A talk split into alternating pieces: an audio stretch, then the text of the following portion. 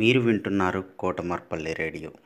విద్యార్థుల్లో కథా నైపుణ్యాలు అలానే పద్యాల నైపుణ్యాలని పెంచడానికి కోసం మిసెస్ ఉమారాణి గారు అలానే national council for teacher scientist NCTS India Lok Mark foundation ELTA Warangal urban and Kotamarpalli radio సంయుక్తంగా చేపడుతున్నటువంటి ఈ కార్యక్రమంలో మూడవ తరగతి నుంచి పదవ తరగతి వరకు ఎవరైనా పాల్గొనవచ్చు ఎయిత్ నవంబర్ ట్వంటీ ట్వంటీ లోపల మీరు పేరు నమోదు చేసుకొని మీ ఎంట్రీస్ పంపవలసి ఉంటుంది.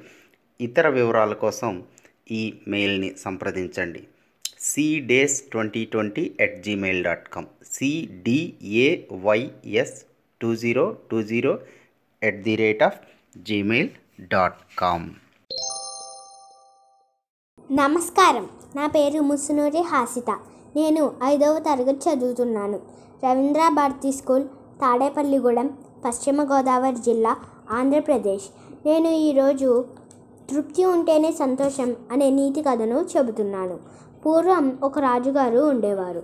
ఆయన ప్రతిరోజు నగర సంచారం చేసి ప్రజల కష్టసుఖాలను పరిశీలిస్తూ ఉండేవారు. ఆయనకు ఎక్కడ చూసినా ప్రజలు ఏదో విధమైన బాధలతోనూ విచారంతోనూ కనిపిస్తూ ఉండేవారు.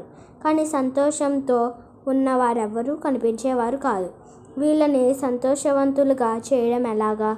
నా రాజ్యంలో ఒక్కడు సంతుష్టిగా సంతోషంగా ఉండే మనిషి లేడా? అని ఎంతగానో బాధపడేవాడు. ఎప్పుడు ఆయన ఈ విషయాన్ని గురించే ఆలోచిస్తూ ఉండేవారు. ఒక రోజున అలవాటు ప్రకారం రాజుగారు నగర సంచారం చేస్తున్నారు. ఒకచోట ఆయనకు ఒక ముసలివాడు కనిపించారు. అతను పొలములో గోతులు తవ్వి మొక్కలు నాటుతున్నాడు. అతను వాటిని ఎంతో ఓపికగాను శ్రద్ధగాను నాటుతున్నాడు.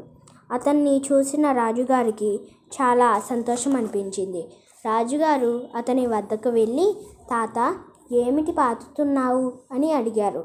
రాజుగారు ప్రశ్నకు జవాబుగా అయ్యా నేను మామిడి మొక్కలను పాతుతున్నాను అన్నాడు.